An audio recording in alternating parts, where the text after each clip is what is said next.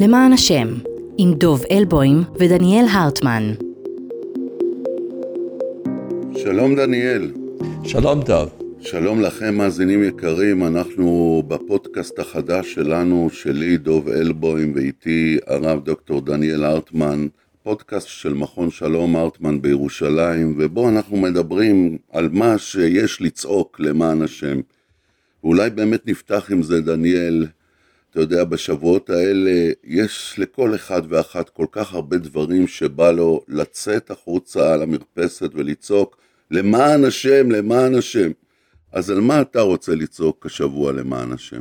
מי שהרוויח את זה ביושר השבוע זה ראש הממשלה שלנו.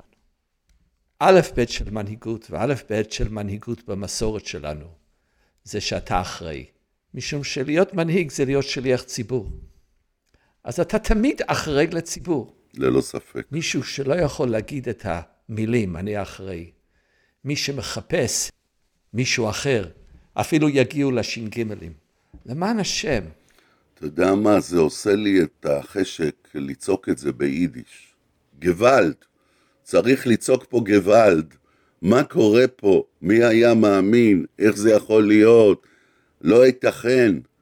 כן, אם הייתי יכול לצעוק את הגוואלד והלמען השם בעוד איזה עשר שפות, אה, הייתי עושה את זה. מי אז... בשבילך, מה למען השם שלך? אני גם רציתי להגיד, למען השם, איך, איך יכול להיות שהעם הנפלא והמשובח הזה, ש, שבאמת אה, מתגלה ברוב אה, עוצמתו ו, וחוכמתו ומוסריותו, איך העם הזה נותן שעדיין תשלוט עליו אה, חבורה כזו של אנשים שלא ראויים לכך כבר ממזמן. אני לא מצליח להתגבר על. הגוואלד הזה שאני מרגיש. אבל אתה יודע, דניאל, אני לא, לא חושב שכדאי להמשיך בזה, כי יש עוד הרבה דברים אה, גדולים וקטנים לצעוק עליהם גוואלד. אז אה, כפי, ש, כפי שנדברנו, אני רוצה לדבר על סוגיה שמאוד מאוד אה, מעסיקה אותנו, כולנו, ואת כל העולם בעצם בימים אלה. ואתה, אתה נראה לי חווה את זה אחרת uh, ממני לחלוטין, בהיותך אדם שמחובר uh, uh, ממש בעומק ל- ליהדות התפוצות, במיוחד ליהדות ארצות הברית. איך אתה מרגיש בימים האלה מול ההתקפות האלה, הקשות, שאתה יודע, אני לא יודע אפילו איך לקרוא להם, שנאת ישראל, אנטישמיות, אנשים שאתה רואה צועקים בשנאה כלפי יהודים, כלפי מדינת ישראל, במיוחד על רקע הזוועות שהתרחשו בנו, ו, ולא מסוגלים בכלל לשנות את הקופסה הזו. איך אתה מרגיש מול, מול המראות האלה, מול מה שאתה שומע, תגיד? כבר קיללו אותנו בעבר ואמרו, עם לבדד ישכון. ובהיסטוריה היהודית לא ידענו אם אנחנו חושבים שזה קללה או שזה ברכה. הרבה מההלכה נוצרה כדי לבסס עם לבדד ישכון. שלא נאכל איתך, ולא לא נהיה כמוך, ולא נתלבש כמוך. ולא לשתות יין איתו. ולא לשתות כן. יין איתך, ובקושי להגיד לך שלום, ו, וכולי וכולי. אבל פה דווקא אני מרגיש שהחוויה הישראלית והחוויה של יהדות העולם היא מאוד דומה. תסביר. היה לנו איזה כמה ימים של חסד.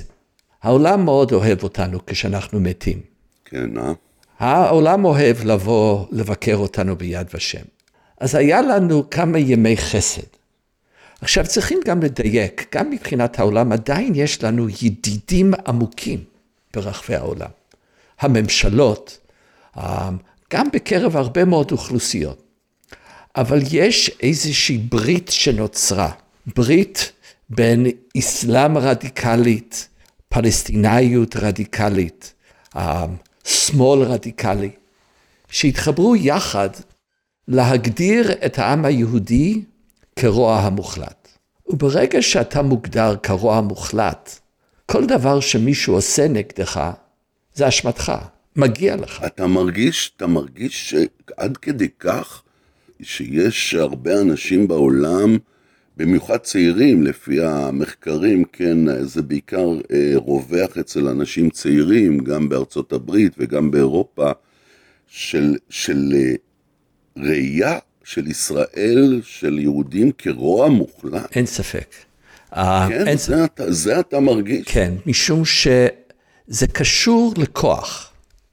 בעולם שלנו, המשתמש בכוח, אלא אם כן אתה מעצמה, עצם העובדה שאתה משתמש בכוח, זה כבר פגם מוסרי. והמסורת שלנו, מה, נרטיב של כוח הוא בעצם נרטיב של שליטה על מישהו אחר. והנרטיב של כוח שהוא הגנה עצמית, והחובה המוסרית שבו, הוא לא מפותח באותו מידה. יש איזה נרטיב של כוח מאוד מאוד שטחי, וברגע שישראלים מתים בעוטף עזה, אז יש כמה רגעים. אבל ברגע שאנחנו מגיבים, ברגע שמתחילים לספור את הגופות לכאן ולכאן, ויש את תחרות מי, ה, מי מת יותר מוצלח, ברגע שעושים את זה ואנחנו כציונים כבר לא רוצים לנצח בתחרות המוות, אז דור שלם של אנשים, חלק מה... זה לא אצל...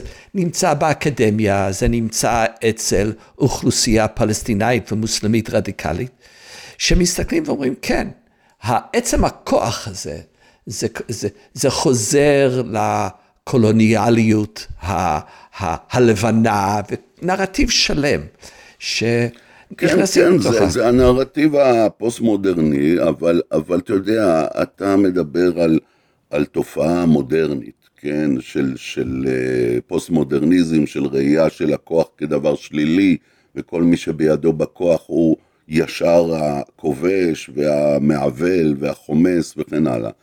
זה ודאי, אבל אני, אני חייב להגיד לך, דניאל, שזו בעיניי לעשות הנחה. אני לא יודע אם אפשר לקרוא לזה אנטישמיות, כי, כי המונח אנטישמיות שכולל בתוכו שנאת אה, בני שם, כולל כמובן גם את הערבים. אז היום צריך לקרוא לזה, כפי שנוהגים לקרוא לזה, שנאת יהודים או שנאת ישראל, שמות אחרים, אבל השורשים של זה הם אותם שורשים. אני מרגיש שזה ממש אה, אה, שנאת ישראל. ממש שנאת ישראל שבאה כל פעם בתחפושות אחרות. אה, אתה יודע, דיברנו על זה שאני מקראי, אז אני, אני הולך שוב פעם למקרא, כן? זה, זה המן הרשע, כן? הנה עם אחד מפוזר ומפורד מכל העמים. תקופות שונות ותירוצים שונים, זה היהודים שרצחו את ישו, אלו היהודים ששותים את, ה, את הדם של אה, הנוצרים אה, בפסח בתוך המצות, וכן הלאה וכן הלאה. וכל דור בעצם ממציאים איזה משהו אחר, ממציאים איזה סיבה אחרת, אבל הסיפור הוא בעצם שנאת ישראל, שנאת יהודים, מקדמת דנא ועד היום, ואולי שחשבנו שהעולם המודרני כבר לא, לא נראה אנטישמיות אחרי השואה, היא שוב פעם חוזרת בפרצופה החדש. חלק, אתה צודק, ואני בטבעי תמיד ממעיט באנטישמיות. ואת חטאיי אני מזכיר. כן. אמ, כל שאיפותיי, ואני חושב שגם השאיפה של הציונות, הייתה באופן פרדוקסלי להמעיט באנטישמיות. משום שאנחנו רצינו להיות עם ככל העמים, אנחנו רצינו להשתלב כן, זה מה שכתוב עולם. במגילת העצמאות, יש שלוש פסקאות שונות במגילת העצמאות שאומרת זו זכותו הטבעית של, של העם היהודי להיות עם ככל העמים, ורוצים להיות בתוך משפחת העמים, ורוצים, וכל הפנייה לאו"ם ולאומות העולם. ו... נכון, זה הפרדוקס שבציונות. מהרבה בחינות אנחנו מציירים אותו כתנועה שבאה להגן ולהציל את היהודי, משום שלעולם אנטישמיות לא תיעלם, ומצד שני, בחרנו לא לנסוע לקוטב הדרומי או הצפוני, בחרנו להיכנס למזרח התיכון ולהיות בתוך קהילת העמים. אז כציוני וגם כאדם ליברלי, אני תמיד רוצה להאמין ב, ב, במוסר טבעי ובזכויות אדם ובטוב בסיסי. ואני חושב שראוי לחזור למה שאתה אמרת ולזכור שיש אנטישמים בעולם. אבל אני חושב שאנחנו עושים לעצמנו חיים קלים אם אנחנו רק מציירים את זה בדפוסי האנטישמיות הישנה. לא, אין אני ספק, לא... לא אין אנטיש- ספק שאותם אנשים שרצו וחיפשו יהודים בשדה תעופה אתמול בחבל ברוסיה, יש אנטישמיות שקיימת בתוך האסלאם הרדיקלי. יש אנטישמיות בתוך הלאומיות הפלסטינית הרדיקלית. אבל יש קבוצה אחרת שהיא לא אנטישמית. ואנחנו צריכים להצביע עליו, משום שחלק ממנו גם מציב איזה זרקור עלינו, שראוי שאנחנו לפחות נחשוב עליו. משום שעם לבדד ישכון יוצר גם מין גטו. זה מפחיד, אבל זה גם מפנק. משום שאז אין ביקורת עלינו, אנחנו, אנחנו כאילו נכנסים למין בועה כזאת, שבו העולם כולם נגדנו, כולם שונאים אותנו, וזה נרטיב שהכרנו ואנחנו יכולים לחזור אליו. יש ביקורת רצינית על הכוח שישראל מפעילה. עכשיו, הביקורת שמבצבץ היום בעולם, הוא פשט את הרגל מבחינה מוסרית. להגיד שעם לא מסוגל להגן על עצמו, זה פשוט מבחינה מוסרית איוולת. זה מה שמוכיח, אבל לדעתי, מה שאמרת, שזה אבסורד, שזה איוולת, שלכן אין, אין מה לתת לזה כל מיני צידוקים, אלא מדובר פה פשוט בשנאת ישראל.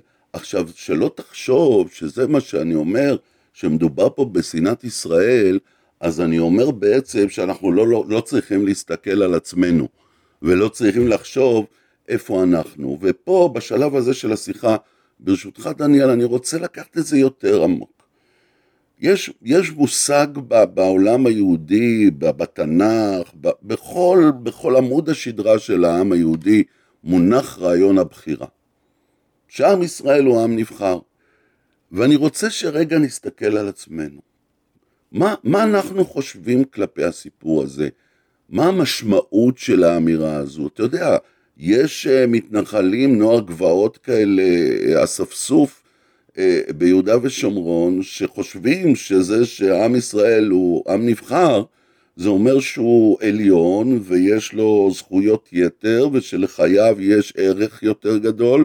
ואני רוצה לשאול אותך, דניאל, ב- ב- באופן אישי, איך אתה מבין את הסיפור הזה של בחירת ישראל והמקום המאוד מאוד מיוחד שיש לו אה, אה, בין אה, אומות העולם?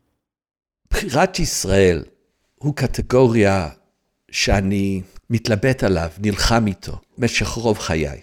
משום שאני מבחין בין מה שאני יכול לעשות עם הקטגוריה, לבין מה אנשים מסביבי עושים איתו, ואז אני דואג, האם הקטגוריה הזאת משרתת אותנו או לא. הציונות הדתית, כשהיא התחברה ללאומיות, היא אמרה לאומיות, הרב קוק מדבר על זה, הרב עמיאל מדבר על זה, הרב עוזיאל מדבר על זה, שלאומיות יהודית היא לא כמו לאומיות אירופאית. רוב התנועות הלאומיות יוצרות מעגלי נאמנות ודאגה לעצמם. והם אומרים שהלאומיות שלנו היא הלאומיות היחידה שיש לו משימה ואחריות לעולם. לבחירת ישראל כזה אני מתחבר. בחירת ישראל כזה נותן לי השראה, בחירת ישראל כזה נותן לנו ייעוד. אבל אנחנו יודעים שמאוד קל, במיוחד בזמנים של אנטישמיות, במיוחד כשאתה מרגיש עם לבדד, גם כשאני לא רוצה להיות. אני לא רוצה להיות לבד. אני רוצה להיות start-up nation מחובר, אני רוצה לטייל, אני רוצה, אני רוצה להיות חלק מעולם שלם ונורמלי. כשתוקפים אותך, מאוד קשה להרגיש שיש לך משימה ואחריות. ולדרך אגב, זה אחד האתגרים בעזה. הכעס שלנו הוא כל כך גדול, שאני צריך להפנים שיש לי משימה ואחריות מוסרית? אני, אז המושג של בחירת ישראל, יש בו גרעין של מהפכנות ומוסריות, ויש פה גם גרעין של רוע. מה זאת אומרת שרוע? הוא יכול להפוך לגזענות בעצם. כן, שרק אני חשוב. איך אתה חי עם הרעיון של בחירת ישראל? איך הוא נכנס בעולם שלך? תראה, אתה דיברת על זה שיש לך באמת את ההתלבטות הפנימית הזו בתוכך הרבה שנים, והאמת שגם בתוכי כמובן, ואני חושב שבקרב הרבה מאוד מהאנשים אה, אה, בישראל, אה, אתה יודע, זה כמו בצבא. יש לך טירונים, ואחד הטירונים הוא מאוד בעייתי, הוא שלומפר, הוא לא מגיע בזמן אף פעם. מפקד טוב מה עושה? הוא לוקח את הבחור הבעייתי הזה והופך אותו להיות החניך התורן. וברגע שהבחור הזה מתיישר, כל האחרים ממילא מתיישרים, ואני אני גם כן רואה את העורק כזה, זאת אומרת לקחת את העם כשהעורף המתלונן, המריבן, הבעייתי, אף פעם לא שבע רצון, לקחת את העם הזה ולהפוך אותו להיות העם המוסרי, העם שהוא אור לגויים, זה חתיכת משימה יפהפייה, שכך הוא באמת אה, יכול להיות מודל לכל העולם. אז אתה יודע, כשאני, גם כשאני חושב עכשיו שהרבה מאוד מהתופעות האלה שקורות בעולם, הם פשוט אנטישמיות, הם שנאת ישראל שבאה בתחפושת כל פעם, וזה לא באמת יעזור לנו בחלק גדול מהמקרים, בין אם נהיה צודקים או לא צודקים. אני בעצם לוקח את, ה, את ההתנגדות הזו, אני לא לוקח אותה כדי להרגיש דחוי, ו, ואז לא אכפת לי, ואז אני מסתגר, אלא זה מזכיר לי, כן, יכול להיות שהם אנטישמים, אלה שצועקים את זה. אבל זה מזכיר לי את התפקיד שלנו להיות בתוך הייעוד הזה. זאת אומרת, אני אגיד לך את האמת, אני, אני בן אדם מאמין, ומאמין בהשגחה, ומאמין בזה ששיבת עם ישראל לארצו היא נס, היא נס משמיים. היא לא פחות מנס, המדינה הזו היא נס. וכשאני חושב לפעמים בשעות הקשות, בלילה, כשרואים את התמונות הקשות, למה עשית לנו את זה? למה השגחה הביאה אותנו לסיר לחץ הזה מלא נחשים ופתנים כדי לחיות בו? והתשובה שאני נותן לעצמי, ואני לא יודע, לי מניחה את הדעת, אני אומר, זה גם כן חלק מהסיפור, זאת אומרת, הייעוד של עם ישראל כעם שבאמת המשימה שלו זה, זה להפיץ אור וחסד ומשפט וצדקה וחירות בתוך העולם, הוא נתן לנו את הג'וב הכי קשה בעולם, במקום הכי קשה בעולם, כי אם פה אנחנו נצליח לעשות את התיקון, אז כל איזה שבט טוצי באפריקה יבין שגם הוא יכול לעשות את התיקון. אם פה נצליח, אז כל העולם בעצם ייפתח. ככה אני מרגיע את עצמי. אני אדם פחות מאמין ממך. מה אתה אומר? קטגוריות של השגחה והכוונה um, הן זרות לי. Mm. אני חושב שיש לנו כאן משימה. אני לא יודע אם החזרה שלנו הוא נס. בשבילי להיות ציוני זה החלטה של העם היהודי לקחת אחריות על גורלו. ואנחנו צריכים ליצור פה חברה, אני לא יודע אם היא תהיה אור לגויים, זה גם משימה גדולה עליי. אני רוצה שהיא תהיה אור. Mm. היא תהיה אור. עכשיו, בחוויה של בדידות ועם לבדד, מאוד קשה להחזיק את האידיאולוגיה הזאת שאתה צריך להיות אור. מאוד קשה. עכשיו, ככלל, יש לי עיקרון שאני אף פעם לא מנסה להסביר אנטישמיות. אנטישמיות הוא פגם מוסרית באדם שמחזיק בו, והוא צריך לקחת, דיברנו על, על אחריות ומנהיגות, אדם צריך לקחת אחריות על חטאיו. אבל, בכל אופן, בקטגוריה של עם לבדד ובמציאות שאנחנו נמצאים פה היום, אנחנו גם נמצאים ברגע מכריע. מצד אחד אנחנו נלחמים על זכותנו לחיות. פשוט. פשוט. אני לא יודע אם זה מלחמת עצמאות שנייה, אבל יש פה מלחמת קיום. מלחמת קיום היא מלחמה מוסרית. שופך דם האדם בדמו יישפך, אבל הבא להורגך השכם להורגו. וחלק מהאתגר שלנו הוא ליצור את שפת הכוח לעם שמרגיש הרבה פעמים שהוא עם לבדד ישכון. וזה אחד האתגרים הכי עמוקים שלנו.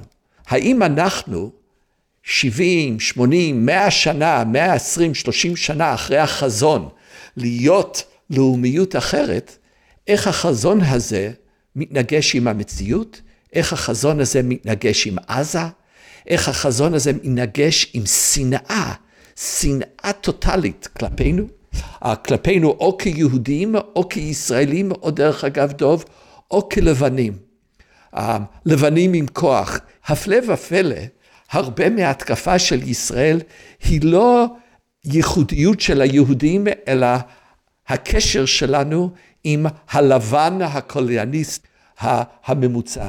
כן, אז זה האתגר שלנו. אבל זה גם כאן, כידוע, התחיל בפרוטוקולים של זקני ציון, שזיהו את היהודים עם הרשת של הכספים הבינלאומית, וזה שהוא מחזיר אותנו באמת לנקודת ההתחלה של השיחה שלנו. אבל אה, מה שאני לוקח מהשיחה הזו זה עדיין את סיפור הייעוד. זאת אומרת, יש משהו במה שאומרים שזה מלחמת העצמאות השנייה, אתה יודע למה? לא בגלל שאנחנו בסכנת השמדה כמו שהיינו בתש"ח, ממש לא, אני, זה לא קרוב בכלל ולא מזכיר את זה. אני חושב שזה בתחושת הצורך להבין מחדש את יסודות הבניין. שם נמצא הרגש שקושר אותנו למלחמת העצמאות. אני חושב שאנחנו כבר עכשיו חייבים להתחיל את אנרגיית הבירור הזו. כי אם נדחה את זה לשש אחרי המלחמה, אנחנו לא נעשה את זה, אנחנו שוב ניכנס לתבניות השגורות. בזה, דוב, אני מסכים איתך. לעבוד... איפה הרגע, מהו הנקודה שבונה אותנו? האם זה המלחמה שבונה את הגבולות, או זה השיח והבירור והליבון הערכי שהוא יבנה את העצמאות שלנו? מתי עושים את זה? אני חושב שלא, שדווקא ברגע של משבר יש שעת חסד להתחיל לשאול את השאלות האלה. אז בדיוק, גם אני מרגיש ככה, וזו הסיבה שאנחנו עושים את הפודקאסט שלנו למען השם, בין השאר כדי לברר את הדברים האלה. תודה רבה לך, דניאל הרטמן. תודה, דוב. תודה גם לכם, מאזינים אה, יקרים, מאזינים ומאזינות יקרים. אנחנו בלמען השם, כל פעם נצעק איזשהו גוואלד אחר, ובינתיים אני מקווה שנשמע בשורות טובות. תמשיכו להיות קשורים אלינו, גם בשבוע הבא נחזור אליכם. תודה רבה. הפודקאסט למען השם מופק במכון שלום ארטמן בירושלים. תוכלו למצוא אותו בכל הפלטפורמות שבהן אתם נוהגים להאזין לפודקאסטים שלכם. נשמח אם תעקבו אחרי הפודקאסט ותדרגו אותו כדי לעזור למאזינים נוספים למצוא אותנו. על עריכת הפודקאסט אחראי עמרי בן דור, הדר טיילור שכטר מפיקה. נשתמע שוב בשבוע הבא.